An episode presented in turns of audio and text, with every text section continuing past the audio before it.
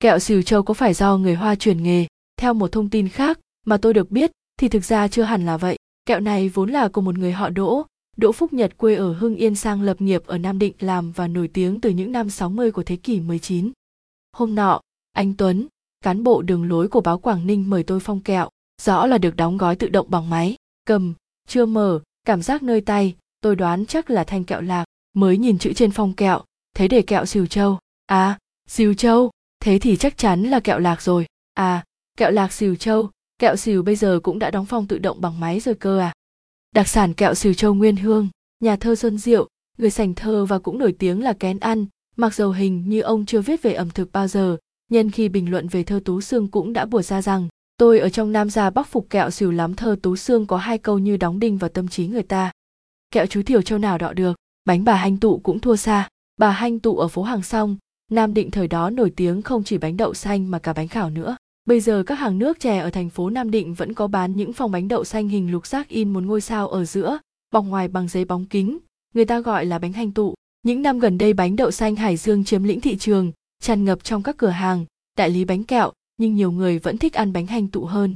Nó có vẻ mềm hơn, mịn hơn, bóng, ngậy hơn, mặc dầu người làm bánh bây giờ hình như chẳng hề là con cháu của bà hành tụ xưa. Còn Thiều Châu, hay Triều Châu, hay Sửu Châu thì theo trang mạng bách khoa toàn thư, mở Wikipedia tiếng Việt cũng giải thích, ở Việt Nam, kẹo lạc ở Nam Định do những người Hoa từ Triều Châu tới phổ biến cách làm và được gọi là kẹo Sửu châu, là một trong những thứ kẹo lạc được nhiều người ưa thích nhất. Một số sách in thơ Tú Xương về hai câu thơ nói trên cũng giải thích tương tự. Kẹo Sửu châu có phải do người Hoa chuyển nghề?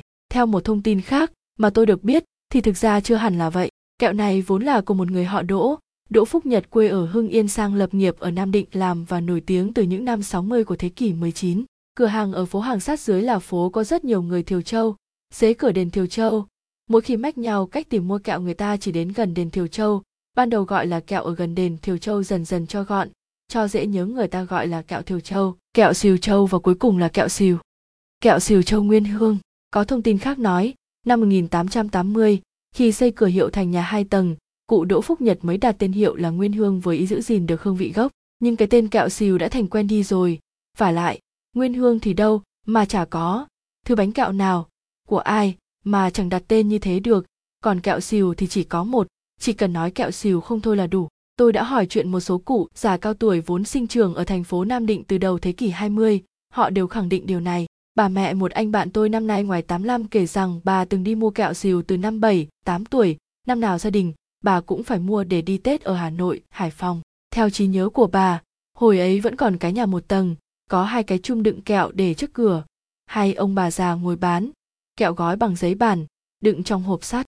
Cũng như Hà Nội, Hà Đông, nghề làm kẹo lạc ở Nam Định đã có từ lâu. Có lẽ, trước khi các thứ bon bon hay candy của Tây Du nhập vào thì các cụ nhà ta chỉ có mấy thứ kẹo cơ bản, kẹo cứng, kẹo vừng, kẹo lạc, kẹo bột, kẹo mạch nha. Ở Hà Nội có thêm kẹo rồi, cũng là một chế phẩm từ lạc mà không mấy nơi khác có.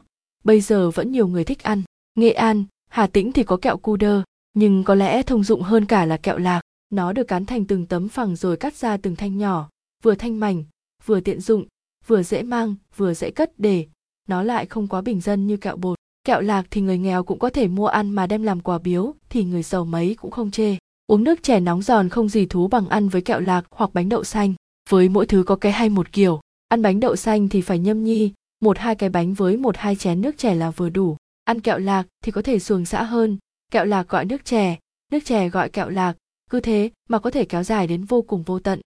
Bí quyết của kẹo xìu không có gì ghê gớm. Nó hầu như chỉ mang tính gia truyền. Lạc chọn kỹ, nấu với mạch nha cho đồng điếu, cắt thành miếng khi còn đang nóng, bọc bằng bột nếp, ủ cho lên hương. Những thanh kẹo được cắt ngắn, dường như chỉ vừa hai miếng cắn, không mấy mịn màng thậm chí còn hơi cuồn quằn nữa, bám đầy một lớp bột trắng ngà, ăn vào là cứ thấy nó giòn tan đi, rất giòn, mà lại rất dễ nhai. Cái bùi của lạc hòa quyện với cái ngọt thanh, sắc của mạch nha trộn đường kính. Cái thơm của lạc giang hòa quyện cùng với cái thơm của mạch nha bột nếp. Người ta hay nói đến ưu điểm dễ nhận thấy của kẹo xìu châu là khi ăn không hề dính răng. Cái hương của nó là một thứ hương thầm, rất kín đáo và tinh khiết. Ai đã từng biết đến cái ngon của kẹo xìu châu thì không muốn ăn những